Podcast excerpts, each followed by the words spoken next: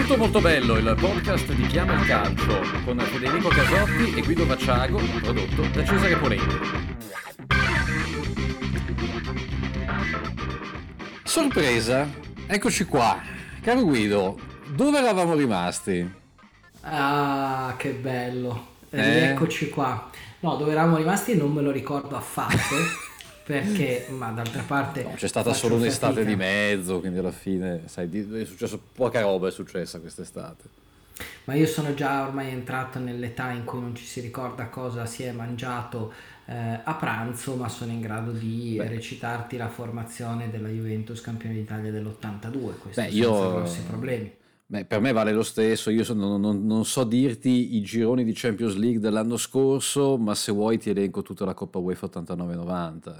Eh, siamo, siamo, siamo alle solite insomma. È, una- è stata però un'estate Guido con eh, insomma, un bel po' di, di cosette che sono, che sono successe e che soprattutto ci aiutano a decifrare un po' la, la foto- la fotografia, a sviluppare la fotografia, sviluppare perché noi siamo ancora quelli coi negativi, no? la fotografia Certo. del, del calcio, del calcio che verrà e del calcio che stiamo vedendo adesso, perché poi andatevi a ripescare la puntata eh, dove parlavamo del calendario folle della stagione del 2022-2023 e trovate pi- praticamente insomma, la, la- la situazione che stiamo sperimentando in questo momento con queste partite davvero a marce, a marce forzate. O Ma la per- puntata del tramonto di Ronaldo. Esatto, insomma, adesso non vogliamo, fa- non vogliamo fare quelli che se la tirano dicendo che ve l'avevamo detto. Ve ecco. l'avevamo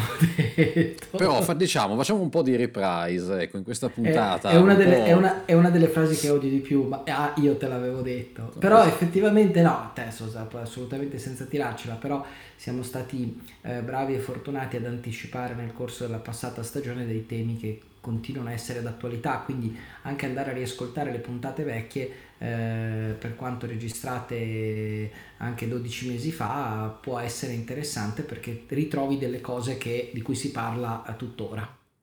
E allora, giusto per eh, tirare fuori un po' di argomenti per, eh, per questa puntata di ripresa della stagione, iniziamo con uno degli argomenti che ci sta più a cuore, che è quello della, della Superlega, in generale, più che della Superlega, di questo conflitto tra la UEFA e parte dei grandi club, con l'Inghilterra spettatrice eh, non si capisce quanto interessata, però questi movimenti sui massimi sistemi del calcio europeo che seppure sotto traccia, seppure in maniera molto meno eclatante rispetto a quello che è successo un anno fa, però continuano ad andare avanti.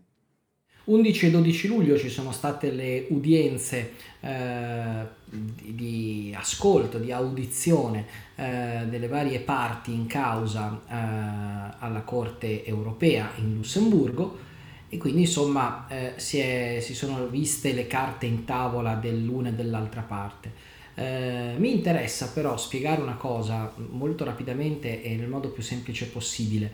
Eh, Spesso sento parlare di eh, sentenza e di processo Superlega contro UEFA.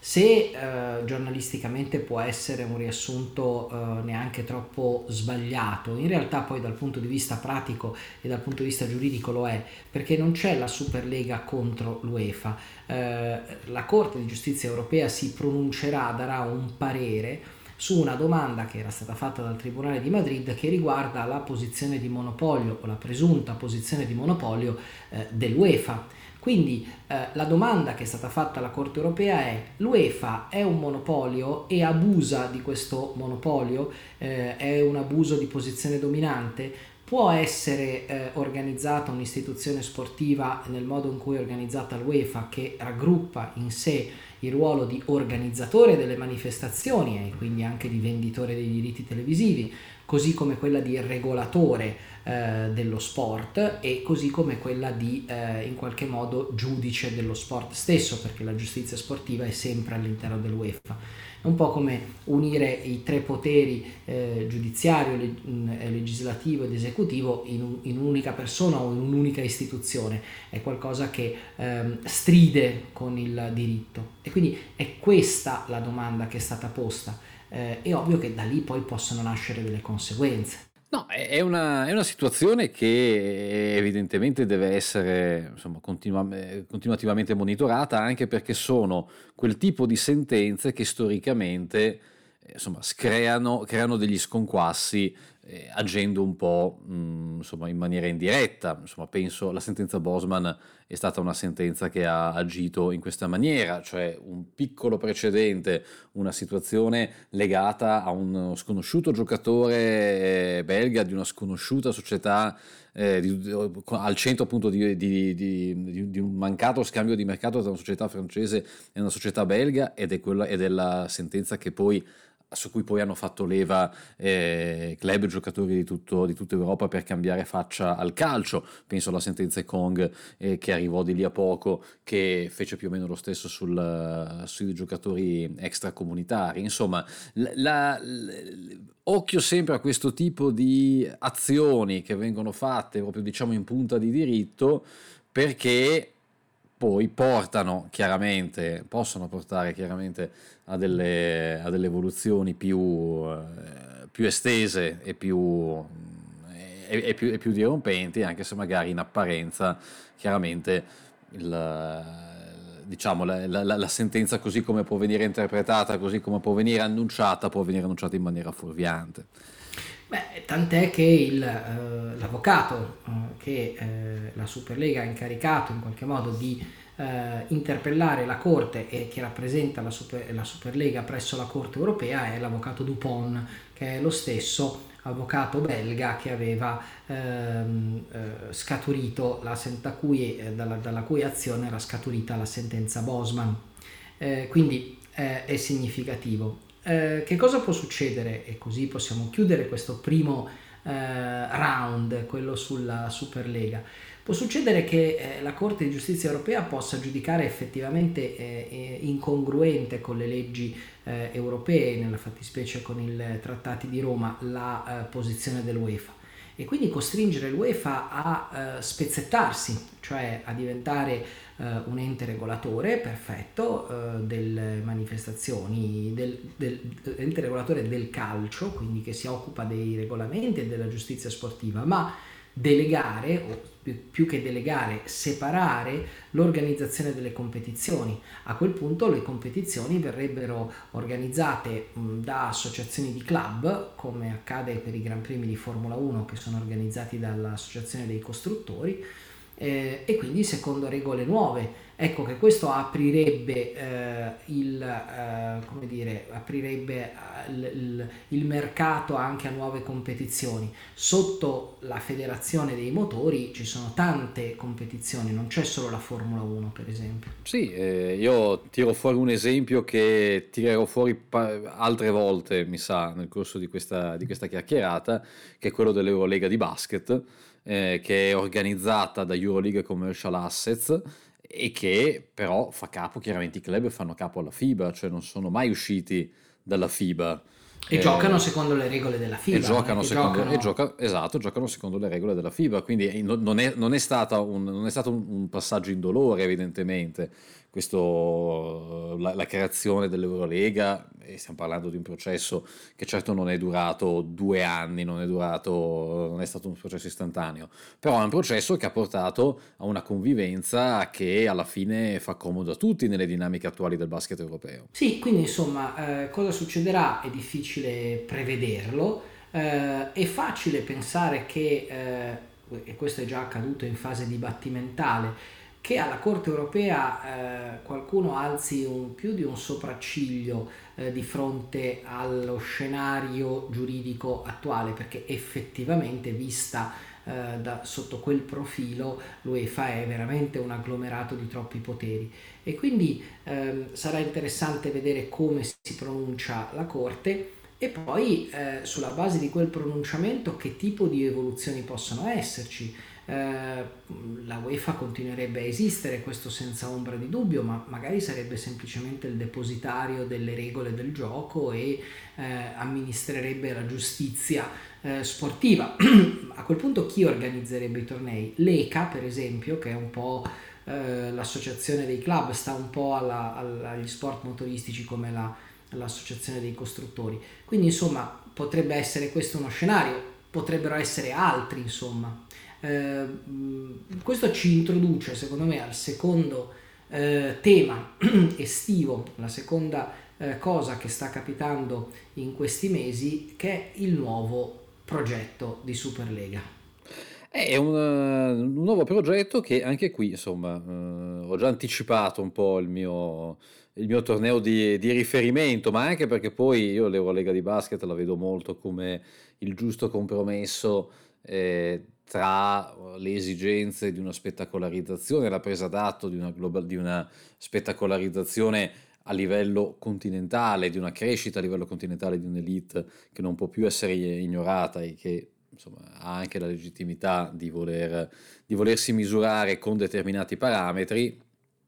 con anche poi il mantenimento, la salvaguardia dei, dei campionati nazionali. Però insomma, il fatto che ci siano eh, delle licenze pluriennali e non delle licenze perpetue è, è già un aspetto interessante, che può essere magari poi il sistema come avviene in Argentina per calcolare le retrocessioni, quello del promedio, no? che poi mica, mica vero che poi le grandi si salvano sempre, perché il River Plate è andato in Serie B con quel calcolo, di meccani- con quel meccanismo lì, quindi eh, l'idea di avere un... E adesso insomma, sto facendo un po' spoiler, però l'idea di, di avere comunque delle, dei meccanismi non perpetui, ma che sono comunque legati a un minimo ai risultati, ai risultati sportivi, dando delle garanzie a quelle squadre, a quelle società che da un lato hanno eh, il, hanno il blasone, hanno il bacino d'utenza, da un certo punto di vista non possono nemmeno permettersi di non partecipare e quindi proprio se non partecipi,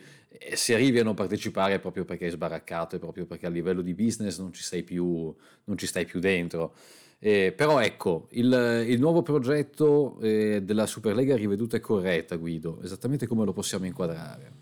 Lo possiamo inquadrare eh, innanzitutto spiegando perché a un certo punto si è arrivati a questo, perché il dibattito all'interno della Superlega, che in questo momento raccoglie di fatto Florentino Perez, Andrea Agnelli e, e Juan Laporta, eh, più altri eh, personaggi che sono comunque interessati, a partire dalle banche che eh, stanno dietro eh, questo, la, quella che era la Superlega, che adesso magari non si chiamerà più Superlega, ma chiamiamola Superlega per comodità. Il nome è un po' eh, bruciato, eh, devo dire. Il nome è sicuramente bruciato e anche un po' il concetto forse, perché quello che eh, sta avvenendo è che eh, l'idea è quello di un campionato europeo. Campionato europeo perché ormai eh, credo che abbiano abbandonato l'idea che possano parteciparvi le inglesi, le inglesi hanno la loro Superlega che si chiama Premier League, è di gran lungo il campionato più ricco del mondo e eh, per nessuna ragione al mondo loro dovrebbero, hanno intenzione di smontarlo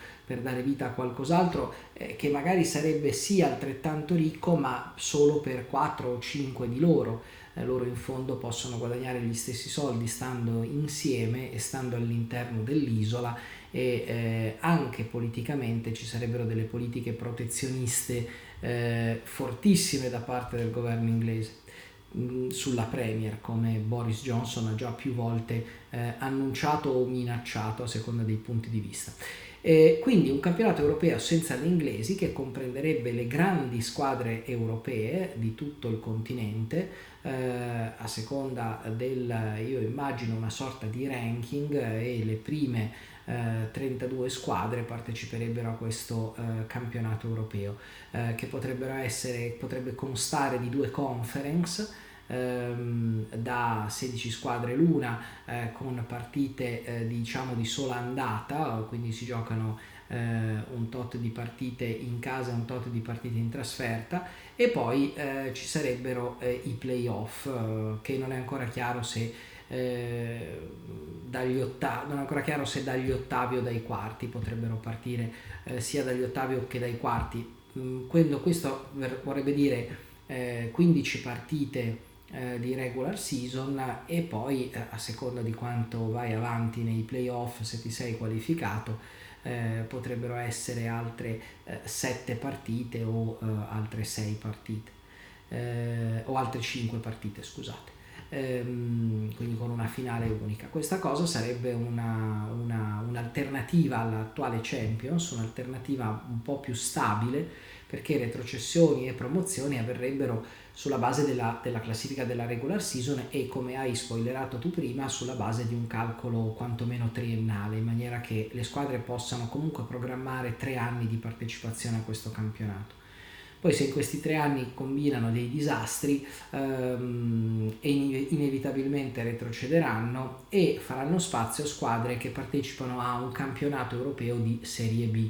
Eh, sotto ci sarebbe anche un campionato europeo di serie C, quindi tre categorie, che più o meno ricalcano il modello di Champions, Europa League e Conference League. Quale sarebbe la differenza? Che se adesso alle tre competizioni ti eh, qualifichi sulla base dei risultati del tuo campionato domestico, e quindi questo crea della um, come dire, disomogeneità perché tu puoi avere un anno il Manchester United che non fa la Champions e va appunto a partecipare all'Europa League o un anno può capitare alla Juventus o un anno può capitare al Barcellona. Eh, invece in questo caso tu avresti eh, i grandi club quasi permanentemente nella prima eh, competizione nel campionato europeo di Serie A chiamiamolo così eh, e solo in casi molto particolari, tu hai citato il River, ehm, solo in casi molto particolari, cioè con tre stagioni di fila particolarmente negative, eh, finirebbero eh, per retrocedere nel campionato europeo di Serie B.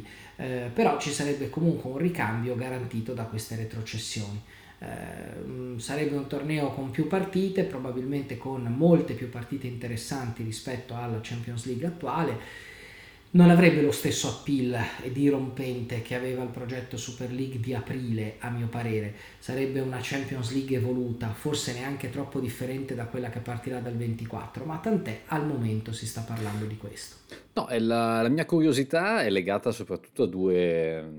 a due obiezioni, perché la prima è quella che cioè, siamo proprio sicuri di voler escludere le inglesi, di voler tenere fuori le inglesi a questo punto da ogni tipo di confronto eh, europeo è una, è una, situazione perché comunque la, le squadre inglesi avrebbero la loro Premier League da valorizzare, a questo punto da spingere ancora di più eh, all'inverosimile, ma resterebbero comunque con una competizione, mentre le, le, le, europee, le italiane, le spagnole, le francesi, le tedesche, eh, resterebbero comunque col doppio, col doppio impegno. Eh, ma detto sarebbe... che gli inglesi, gli inglesi, non ci mettono né uno né due a organizzarsi un torneo, eh, perché appena hanno una data libera ci infilano una coppa. Quello è verissimo. Ne hanno 7 o 8.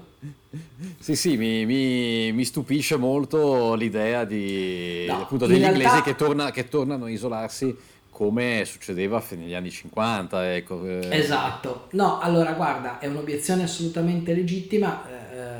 Forse perché mi sono anche spiegato male, eh, l'idea non è quella di escludere gli inglesi, ma il, l'idea, eh, l'ipotesi è che siano gli inglesi ad autoescludersi, ovvero eh, quanto conviene agli inglesi eh, dare vita a questo tipo di campionato che potrebbe erodere in qualche modo la popolarità della Premier, perché qua in questo momento il discorso di un campionato europeo eh, o comunque di una competizione europea eh, più, eh, più remunerativa, più attraente dell'attuale Champions, nasce per un'esigenza molto precisa, eh, cioè eh, la Premier, e questo sarà eh, in qualche modo il prossimo argomento che trattiamo, eh, sta dominando maniera, eh, dal punto di vista economico in modo totale il calcio e finirà per concentrare eh, il meglio del calcio eh, dentro di sé, impoverendo sia dal punto di vista economico che dal punto di vista tecnico gli altri campionati. Eh, quindi la, il campionato europeo sarebbe una contromisura e bisogna vedere se gli inglesi hanno voglia di partecipare a qualcosa che è un antidoto, un antidoto a loro stessi. Sì, dall'altra parte un'altra obiezione che ho è che comunque i campionati nazionali devono avere devono ra- eh, rappresentare o regalare un minimo di scopo, cioè ok la, la qualificazione eh, garantita per determinati club alla, su piano triennale, quindi non perpetua per diritto divino, alla, alla Superlega o come si chiamerà, magari continuerà a chiamarsi Champions League che non se ne parla più, però garantire comunque dei posti europei attraverso la qualificazione ai campionati nazionali sulla singola stagione, secondo me sarà, sarebbe anche una garanzia per, eh, per, tenere, per tenere vivo l'interesse, il valore dei campionati nazionali, detto che probabilmente eh, una riforma del genere verrebbe accompagnata anche da un dimagrimento eh, quantitativo e da un innalzamento qualitativo eh, conseguente dei, del, ad esempio del numero di squadre partecipanti, magari portare le squadre di un campionato eh, come la Serie A da 20 a 18 se non addirittura a 16, diminuire le partite, alzare la, alzare la qualità e mh, riuscire evidentemente anche a fare un po' più di, eh, di selezione all'ingresso. Però rimane secondo me fondamentale ci rimangono due punti fondamentali secondo me. Il, il primo è appunto quello della, comunque della salvaguardia o della, un minimo di tutela dei campionati nazionali e il secondo eh, che io vedo che già in Champions League eh, sta prendendo una piega completamente diversa, ma quello di eh, riuscire a dare ciclicamente la possibilità a tutti, perlomeno nel medio termine, di provare a vincere. io insomma vedo, andiamo a vedere l'Albo d'Oro della Champions League, eh, diciamo nella, anche solo del, dei primi anni del 2000 e eh, quello, l'albo d'oro degli ultimi dieci anni, si vede una, una tendenza eh, alla, insomma, alla, alla, creazione di un'elite che poi si riflette anche già anche negli approcci alle partite nelle, nelle, già nelle fasi a gironi, no? dove per certe squadre eh, la fase a gironi è un po' come la come dire, è un, è, un po', come la regular season della NBA, no? che ti dedichi tanto ba- eh, garbage time, come si suol dire, perché, perché tanto sei sicuro che l'obiettivo lo, lo, porti a casa lo stesso, perché tale è il divario che puoi permettertelo.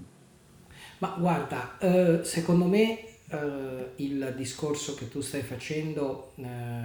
il secondo, quello della eh, competitività di tutti, un campionato europeo potrebbe riportarla, perché se in un campionato europeo le risorse dovessero essere distribuite eh, all'americana, quindi con una divisione eh, della torta fra tutte le 32 partecipanti eh, e una divisione equa di questa torta, senza calcoli eh, strani legati a eh, i, i, broadcaster, chi paga di più, chi paga di meno e quindi se tu sei in un paese ricco continuerai a essere più ricco, se sei in un paese povero continuerai a essere povero.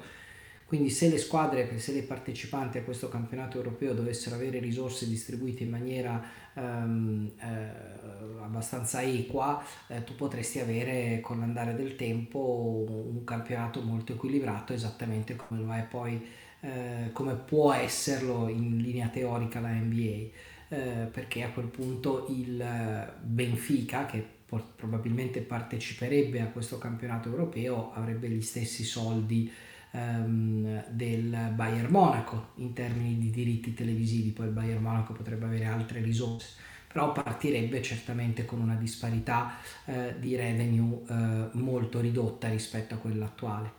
Eh, per quanto riguarda l'importanza dei campionati nazionali, io ti faccio un, un discorso che forse può suonare dirompente, però credo che sia eh, sciocco non metterlo almeno sul tavolo senza dare più di tanto eh, giudizi. Il calcio in Europa, se vogliamo anche in Italia, prendiamo l'esempio italiano, ma è così è accaduto in tutti i paesi europei, eh, nasce come fenomeno cittadino per cui eh, ci si sfidava all'interno della città e c'erano delle competizioni per squadre all'interno della città e poi è diventato, evolvendosi e diventando uno sport sempre più popolare, è diventato uno sport a livello regionale, per cui c'erano i campionati regionali. Eh, e poi eh, con il passare degli anni è diventato uno sport veramente nazionale eh, gli storici del calcio italiano sostengono che il calcio è diventato veramente nazionale intorno agli anni 20, ma eh, se proprio si vuole dare una, eh, una cesura è l'invenzione del girone unico a trasformarlo in uno sport nazionale. Ma comunque, che sia tra il 20 e il 30, la data è quella. E quindi c'è stata un'evoluzione del calcio che da cittadino è diventato nazionale. Ora, eh, cent'anni dopo eh, questa evoluzione, c'è da chiedersi se forse non siamo maturi per trasformarlo in qualcosa di europeo, cioè che il campionato che deve esistere è quello europeo, che forse i campionati nazionali, così come sono concepiti, non hanno più ragione di esistere eh, e forse anzi potrebbe anche aiutare uno spirito europeo, la creazione di un vero e proprio campionato europeo, non delle coppe europee, che è un po' diverso come concetto. Questo è un tema sul quale secondo me invito tutti a riflettere, ognuno avrà la sua ipotesi, la sua, la sua opinione, perché eh, è difficile eh, arrivare a pensare questa cosa e dire ok, dobbiamo abbandonare i campionati nazionali. Eh, però è nello stesso tempo qualcosa che, dalla quale non possiamo scappare. No, io ho sempre la mia, te- la mia teoria che probabilmente ci sarà doppia, un doppio modo di, di tifare, un, ci sarà sempre più un aspetto locale e, e, globale, internazionale che convivranno nelle nuove generazioni di appassionati, perlomeno per quelli che, che continueranno ad appassionarsi al calcio con lo stesso trasporto con il quale eh, noi, insomma, della nostra generazione abbiamo fatto e stiamo, e stiamo facendo, perché poi c'è anche questo tema, però io io penso che possa esserci un, un divario, ta, il, divario tra le, appunto quelle squadre dell'elite della mm, chiamiamola Superlega per semplicità e le altre. Porterà un, un ragazzo di, eh, di, Brescia probabilmente a tifare non più la Juve ma magari il Real Madrid o il Barcellona e però dall'altra parte a essere più legato magari al, al Brescia eh, che rimane, una, che, che, rima, che rimane evidentemente in una realtà, in una realtà italiana quasi separata, quasi, quasi distante, un po' è un parallelo mh, eh, un po' difficile da capire magari per noi europei, però tutto sommato in America eh, con il college e con lo sport eh, professionistico si ha un po' questo tipo di divisione, no? qualcosa di più vicino al tuo vissuto, alla tua esperienza, che magari può essere il, ti continuare a fare per l'università per la quale hai studiato e invece ti fare la squadra NBA che più ti emoziona anche insomma, sì, magari la squadra tua, del tuo stato, della tua città, ma probabilmente anche quella del tuo campione preferito indipendentemente. Esatto, però io ti dico, e così passiamo al terzo argomento della puntata, eh, i campionati nazionali rischiano davvero di impoverirsi a dei livelli eh, estremi perché la Premier quest'estate ci ha dato un quadro abbastanza chiaro di qual è l'andazzo. Ti è piaciuto il, Premier... mercato, il mercato del Nottingham Forest? No, mi ha impressionato, mi ha piaciuto, mi ha impressionato perché il Nottingham Forest, così ne parliamo eh, in, modo, eh, in modo dettagliato, il Nottingham Forest nella classifica di chi ha speso di più eh, quest'anno, eh, eccola qua, scusate perché la stavo prendendo, si piazza eh, al sesto posto, ecco, cioè che la, una squadra che ha appena eh, che è, è, appena passata, eh, se è stata una squadra neopromossa, eh, riesca eh, serenamente a piazzarsi eh, al sesto posto della classifica di chi ha speso di più è, è, abbastanza impressionante. So, sopra, soprattutto con 21 giocatori diversi, che ha battuto un record che apparteneva al Dundee United del maggior numero di, di giocatori ingaggiati in una singola sessione di mercato. Eh, 21, gioc- comunque, cioè 21 giocatori significa che ha rifatto completamente la squadra con un budget che poi insomma, andiamo, a, eh, andiamo poi a compararlo. È, è un budget che è, una, è praticamente un quarto dell'intero budget di uno degli altri quattro cosiddetti grandi campionati europei. Eh, poi sono grandi campionati eh, in assoluto e il problema è che c'è poi questo gigante, questo Moloch che è la Premier League, che è completamente fuori proporzione. Sì, parliamo di numeri. Uh, il, cam- il, il, mercato nel 2022, nell'estate del 2022, è tornato a spendere. eh, siamo arrivati a livelli pre-Covid perché abbiamo speso nel calciomercato noi europei eh, 6,19 miliardi di euro, quindi 6 miliardi e 190 milioni di euro. Eh, l'anno scorso erano stati 3,8, quindi diciamo che abbiamo poco, poco meno che raddoppiato eh, la cifra dell'anno scorso, nel 2020 erano stati 4,8 nel 2019, ultima estate vera eh, senza Covid, erano stati 6,6, quindi diciamo che abbiamo speso tendenzialmente 500 milioni in meno rispetto al 2019, eh, però si è tornati su quei livelli. Uh, di questi 6,1, uh, eh, anzi diciamo 6,2 uh, miliardi, 3 sono stati spesi dalla Premier, gli altri 3 sono stati spesi da eh, Bundesliga, eh, Liga 1, eh, Serie A e Liga Spagnola. Eh, quindi vuol dire che da sola la Premier spende come tutti gli altri quattro campionati. Tant'è, scusami, finisco, eh, il concetto di Big Five che avevamo una volta per indicare i cinque più grandi campionati è un concetto che direi che possiamo archiviare perché non ci sono più 5 big, fa- big five, non sono più 5 le, i big, le big league europee, ma sono una più altre 4 che ormai sono former big league, cioè ex big league. Sì, eh, fa molta impressione eh, il, questo dato perché mh, in realtà a livello di percentuali, a livello di proporzioni, diciamo che dall'estate del Covid che mh, più o meno si è, che si è sfondato tranquillamente quota 40% per quanto riguarda la, il rapporto tra eh, Premier League e le, altre, e le altre Big Five. È stata però una percentuale in costante crescita e che eh, se all'inizio era giustificabile con il fatto che comunque la Premier League aveva attutito molto meglio rispetto alle altre leghe eh, appunto la mazzata, perché di questo si è trattato, dei mancati introiti eh, seguiti alla pandemia, adesso che si è ripresi a marciare c'è anche una capacità di generare nuovi ricavi eh, principalmente con i diritti televisivi, ma non solo, che è eh, anche qui che è ormai completamente fuori dalle proporzioni alle quali eravamo abituati, sulle quali ragionavamo fino a qualche anno fa, dove si diceva fino al penultimo ciclo dei diritti, eh, sì, ok, la Premier League è più ricca, però tutto sommato insomma, si, si, è sempre, si, è sempre, in scia. Adesso la scia è proprio andata via perché poi il discorso dei 4 milioni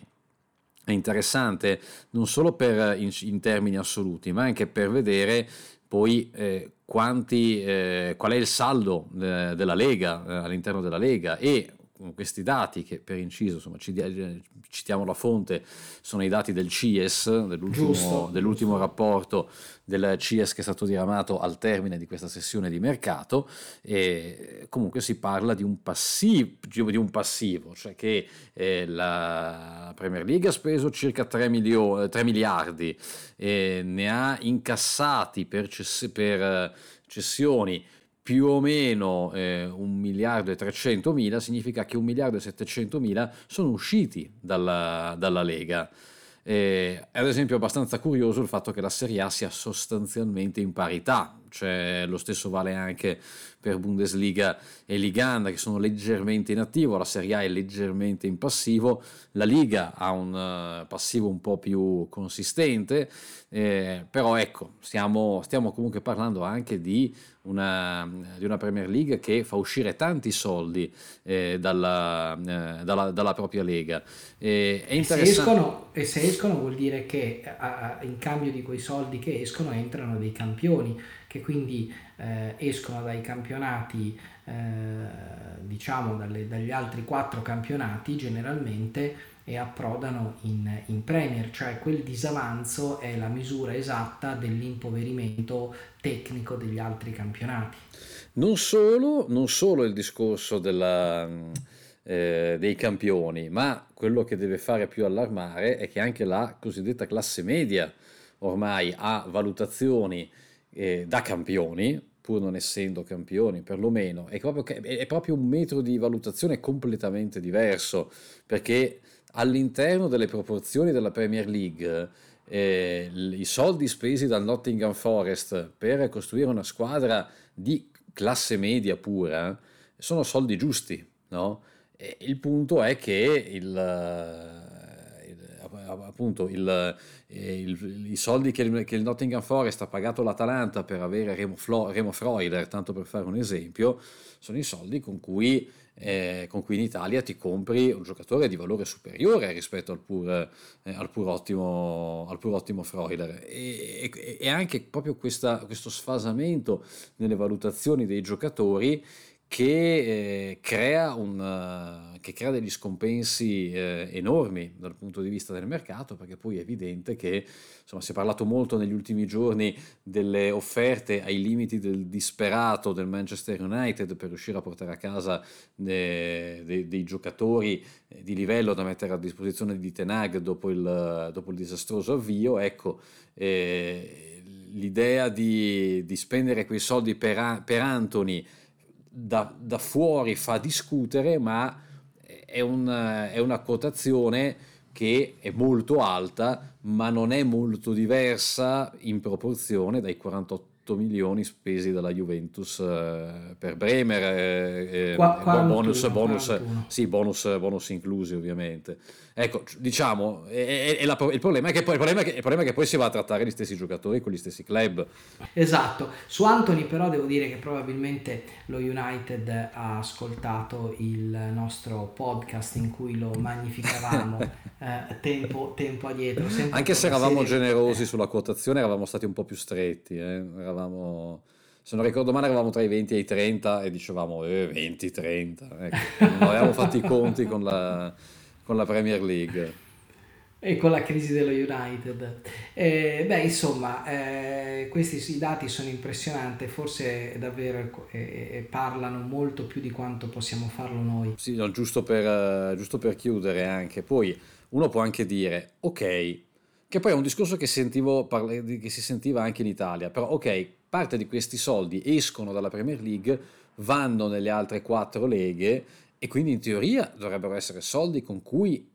le, altre, le, le, le squadre di queste altre quattro leghe hanno eh, la possibilità di comprare giocatori e di poter essere competitive sul mercato. Era un po' il discorso che si faceva in Italia quando la Juve prese Higuain e Pjanic eh, pagandoli eh, profumatamente a Napoli e Roma dicendo ecco sono soldi che entrano nel circolo del, del calcio italiano. Il problema è che questi soldi servono più per tappare le passività che per essere reinvestiti in nuovi giocatori. E anche questo è un tema anche perché la Premier eh, sta cannibalizzando i diritti televisivi perché eh, i soldi eh, che diciamo eh, i grandi broadcaster internazionali mettono a disposizione per il calcio sono dei soldi eh, sono, eh, sono una cifra finita non sono una cifra infinita non è una cifra che tende a espandersi è una cifra che più o meno è quella se la Premier se ne prende una grossa fetta perché è quella che può garantire il migliore spettacolo e lo garantirà sempre di più, finisce che gli altri campionati in, si impoveriscono dal punto di vista dei diritti televisivi e di conseguenza i club vanno ancora più in crisi a pagare certi stipendi e quindi poi vendere il giocatore alla, al club di Premier è un modo per uh, far quadrare i propri bilanci, non tanto per reinvestire quel denaro in altri campioni. Ma gli altri campioni, eh, secondo me, eh, possono eh, essere reperiti in altri campionati e questo secondo me è un altro eh, interessante tema eh, che, può, eh, in, che, che, che, ci ha suggerito quest'estate e secondo me più di ogni altra squadra, almeno guardando il nostro panorama italiano, ehm, ce lo ha insegnato il Napoli. Tu cosa ne pensi? Penso che c'è stata un'estate dove, dove Giutori ha trollato quasi tutti, eh, usiamo questi vocaboli giovani, no? perché è vero, perché alla fine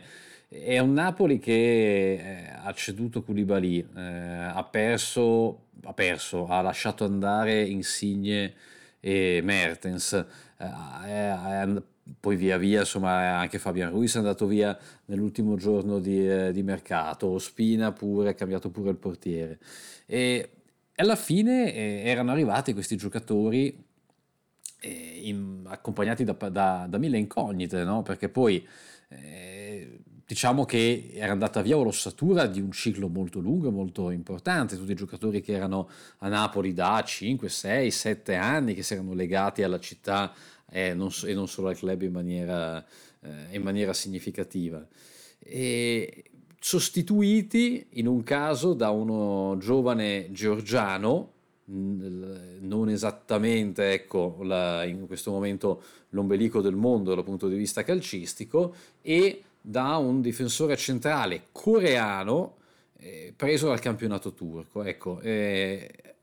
il, il, dubbio era, ma è uno smantellamento o è un rinnovamento? I risultati ci stanno dicendo che è stato un, un rinnovamento, che pescare Kim Min-jae, o come diavolo si pronuncia, ma penso che se la pronuncia sia abbastanza, sia abbastanza fedele, è, è stato un colpo abbastanza simile a quello di Koulibaly. Koulibaly venne preso dal campionato belga, se ci ricordiamo, e arrivò al Napoli più o meno lo, accompagnato dallo stesso scetticismo di, di Kim. E Kvaratskhelia mh, può essere eh, qualcosa di simile a quello, che, eh, a quello che ha rappresentato Mertens per il Napoli, perché no? Perché Mertens è arrivato, eh, era già un giocatore rispetto a Kvaratskhelia, già con un, certo, eh, con un certo curriculum, perché aveva fatto eh, tanto PSV, era già nel giro della nazionale belga, c'erano già anche più possibilità di, di averlo intercettato nelle stagioni precedenti eh, io ricordo che lo commentai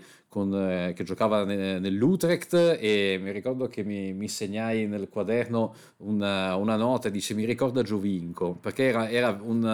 eh, era, un paragone, era un paragone azzardato in quel momento perché Giovinco era eh, era, titola- era il periodo tra il Parma e la Juventus, quindi era comunque il periodo più alto della carriera di Giovinco e questo era un ragazzino, era un ragazzino belga che condivideva l'altezza e un po' il ruolo. Poi alla fine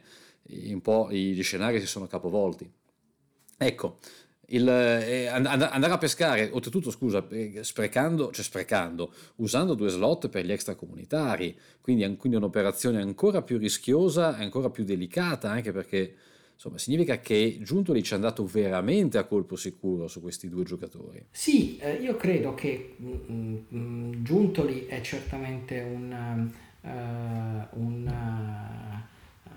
un DS da elogiare perché ha fatto, eh, ha fatto un, un, grande mercato ed è tanto tempo e sono tanti anni che fa dei grandi colpi di questo genere ed è un modello che secondo me i grandi club finiranno per imitare. Eh, come ci è arrivato eh, Giuntoli?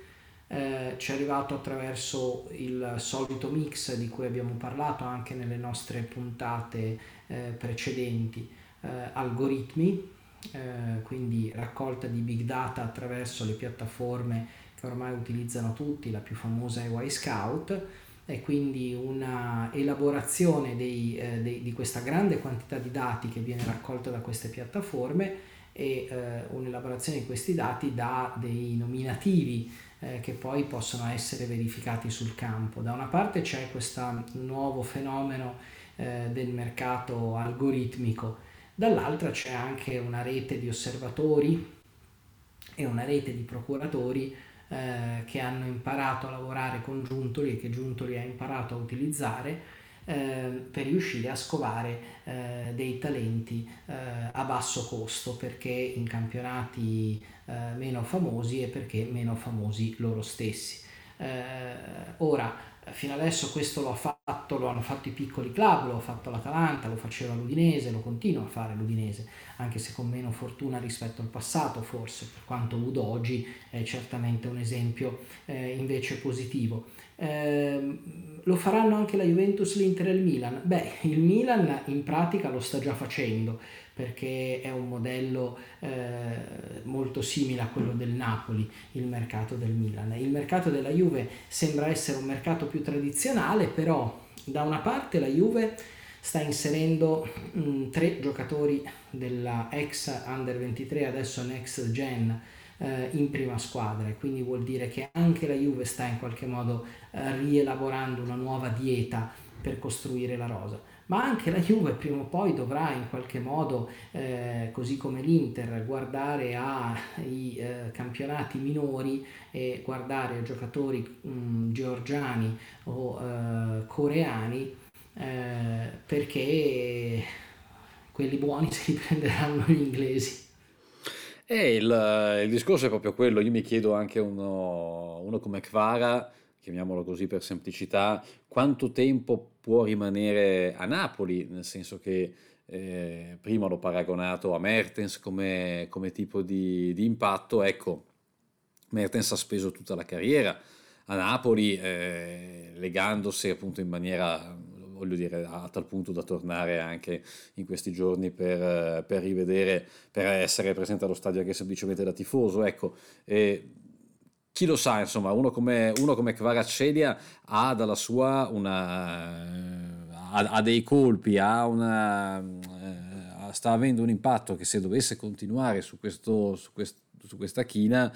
eh, insomma nel giro di un paio d'anni è evidente che le offerte, i, i 90 milioni del Manchester United per Anthony potrebbero tranquillamente arrivare, arrivare per lui. E il, il, il, discorso secondo me è che oltre al, al fattore che sottolineavi tu, no? anche di un modo diverso di fare scouting, eh, c'è soprattutto in Europa un aumento del livello medio che vediamo anche dalle nazionali, no? c'è una qualità diffusa molto più presente rispetto a qualche tempo fa. E, tanto per eh, dare un'idea, insomma, ho commentato in eh, questi giorni una squadra belga in Europa League che si chiama l'Union Saint-Gilloise, che è una squadra che era un po', eh, un po una, una, sorta di provercelli del, del, calcio belga, che è ritornata eh, negli ultimi due anni eh, a livelli molto competitivi, è arrivata seconda lo scorso anno. Che, e, con un tifoso, e con un tifoso eccellente qua a Torino. Esatto, che è Johnson Righeira, se non vado Bravissimo, ecco, Bravissimo. Ho studiato per la telecronaca che, e che al di là del discorso legato appunto ai metodi di, di, scouting, peraltro il proprietario è anche il proprietario del Brighton ed è uno dei fautori di questi modelli che vengono chiamati modelli Moneyball, anche se poi è un modo, una definizione molto semplificata, diciamo, per capirci. Eh, però ecco, mi colpiva molto perché in rosa, eh, nella formazione titolare, di, che ha vinto contro l'Union Berlino, quindi ha vinto contro una squadra che eh, tre giorni prima aveva, cinque giorni prima aveva pareggiato col Bayern Monaco e sta facendo molto bene in Bundesliga, avevano in, eh, in, in formazione titolare un lussemburghese, un maltese, un malgascio, quindi un nazionale del Madagascar, e, e più altre nazionali, nazionali assortite. Ecco,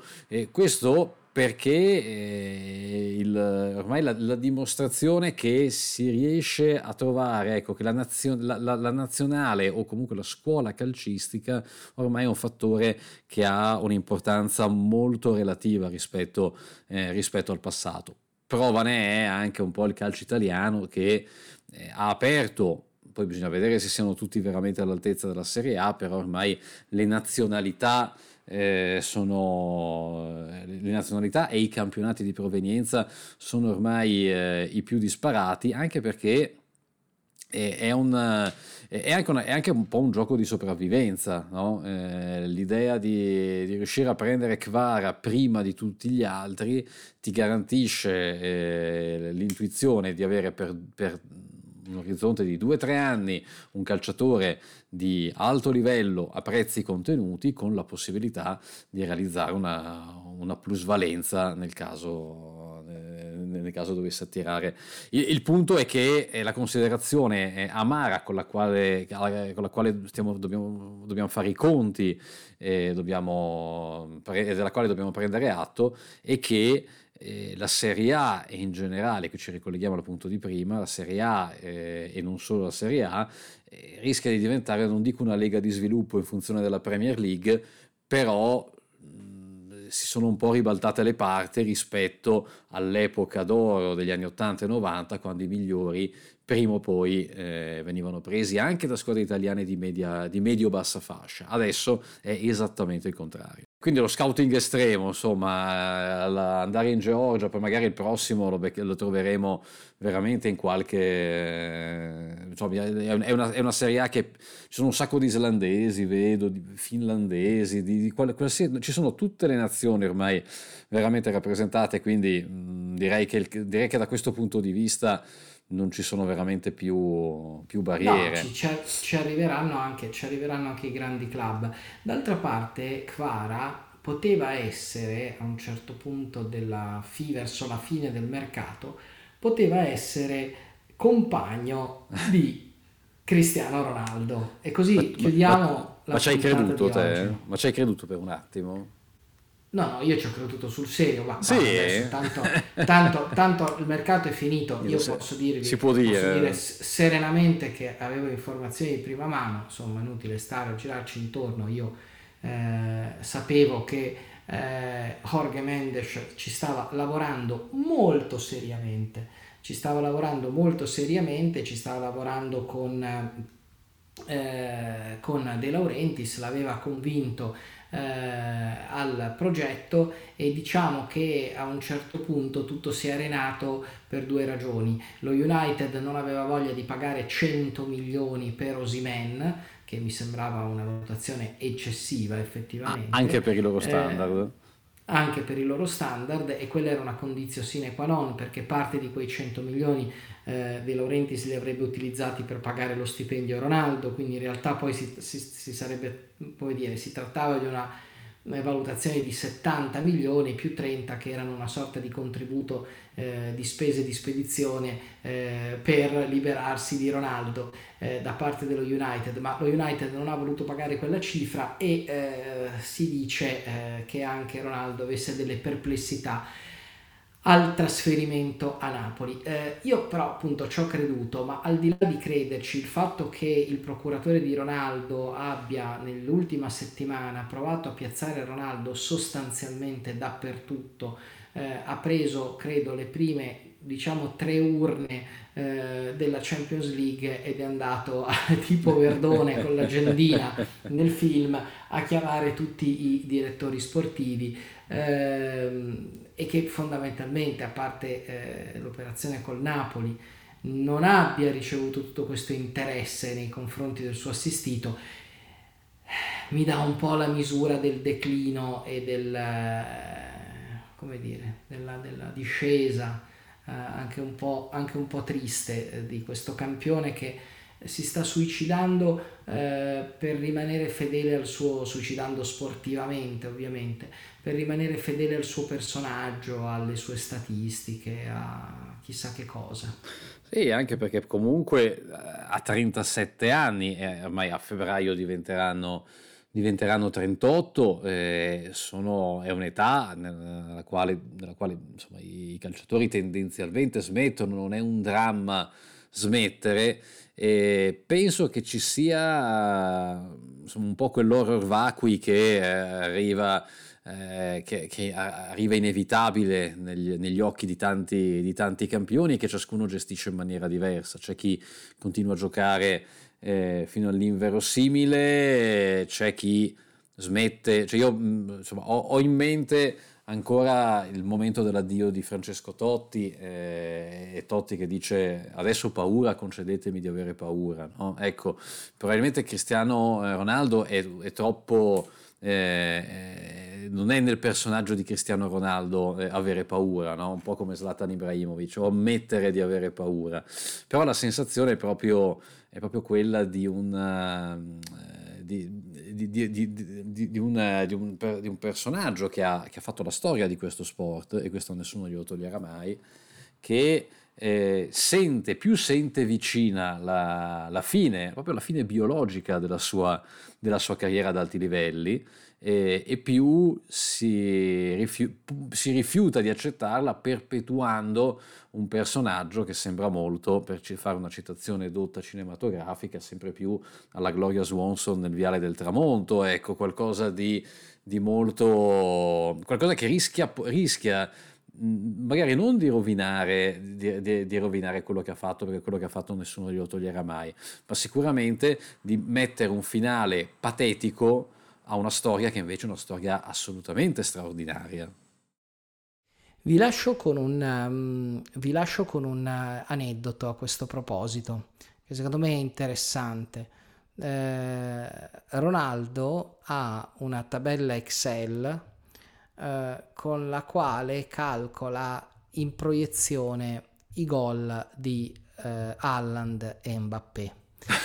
Lui lui è eh, i gol in Champions ovviamente, lui è il capocannoniere di tutti i tempi della Champions League con 140 e rotti gol, mi perdoneranno i nostri ascoltatori, non me lo ricordo a memoria, forse sono 146 ma... Ehm, eh, Haaland e Mbappé sono ovviamente molto indietro, però sono anche dei ventenni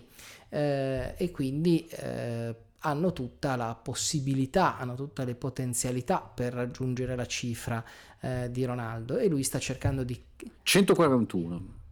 141 e quindi lui sta cercando di capire in quanto, eh, in quanto tempo eh, lo raggiungeranno, potranno raggiungerlo e ha visto che Mbappé, eh, per quanto stia andando molto forte, dovrebbe rimanere eh, e segnare eh, a questi livelli ancora per una decina d'anni. E eh, Alland forse un po' meno perché è più giovane, so, ha più tempo a disposizione. Tutte e due devono fare però ovviamente un, tenere un ritmo disumano come, quello, come disumano è stato il ritmo tenuto da Cristiano Ronaldo però lui continua a fare calcoli, calcoletti perché teme il momento in cui lui non sarà più il capocannoniere di tutti i Beh, tempi della eh. Champions League. Secondo me è veramente una fotografia, eh, se vuoi patetica, ad alcuni può fare tenerezza, può dare anche la misura di che cos'è che ha spinto Ronaldo in questi anni a eh competere sì. sempre ad alti livelli. Eh, però è questo, quella tabella Excel è un po' ehm, è un po' la misura eh, di, di, quando un campione eh, diventa vittima di se stesso, dei suoi record, della, della sua, eh, del suo ardore competitivo. Eh, a me viene il dubbio che lui non se la sia neanche goduta questa, questa carriera. Eh, eh, a, a, volte la sensazione è, è, un po' quella, quando inizi a diventare un po' schiavo dei, delle tue statistiche personali, cosa che secondo me accade a, un po' a tutti i giocatori quando superano una certa età della, eh, in, carriera, diventa una lunga autocelebrazione che porti avanti finché il fisico regge, no? perché diventa e batti il record di gol, batti il record di presenze e, e, e via via finché, finché, proprio il tuo corpo dice basta. Comunque direi che se c'è uno che deve temere Ronaldo e che è il suo foglio Excel, questo è secondo me Honand che sta già viaggiando sopra la media di un gol a partita eh, e che ha l'età davanti e, probabilmente anche la squadra giusta nella quale spendere probabilmente il resto della sua carriera o comunque gli anni buoni della sua carriera. Quindi tutto fa pensare, tutto fa pensare che chissà, chissà se esisteranno ancora eh, i podcast o in che forma eh, faremo i podcast quando Erling Holland avrà battuto Ronaldo come nuovo marcatore della storia della Champions League chissà se esisterà ancora la Champions League, visto che ne abbiamo messo in dubbio l'esistenza pochi, pochi minuti fa, ma più che altro attenzione, eh, c'è un,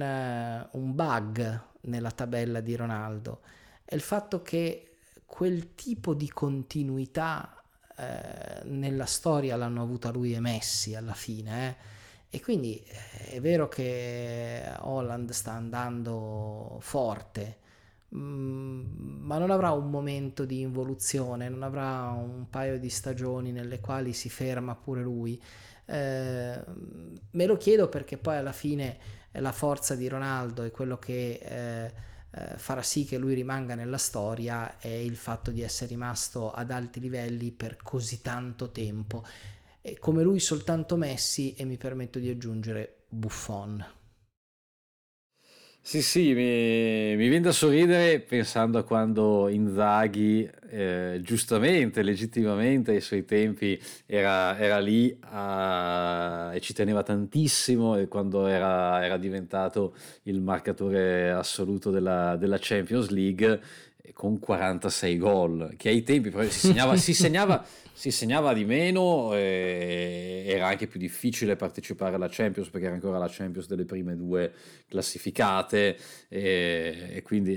era, sembrava un traguardo, era, è stato, era un traguardo di prestigio ma sembrava un traguardo, ok, hai fissato un record, non, è, non erano i 19,72 di Mennea, però insomma era, era, un record significativo e adesso il record è più che triplicato praticamente, quindi... Eh, anche questo sono, dà, sono... l'idea del calcio, del calcio come è cambiato. Direi che abbiamo sì. fatto una lunga puntata, abbiamo parlato di cinque, di cinque grandi temi. Eh, avremo, abbiamo dato di che, di che, di che masticare a, ai nostri amici che hanno dovuto aspettare a lungo. Che ci aspettavano tanto, allora abbiamo una puntata maxi per, eh, per fronteggiare la crisi d'astinenza. E torneremo presto, ancora sempre con questi con doppi questi, album. Con questi doppi album che sono doppi, tripli come George Harrison, magari anche chi può dirlo.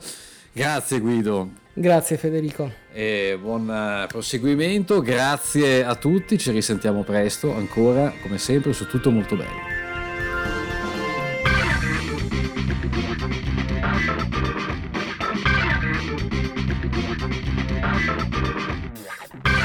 Tutto molto bello, il podcast di Chiama il Calcio con Federico Casotti e Guido Vacciago, prodotto da Cesare Polenghi.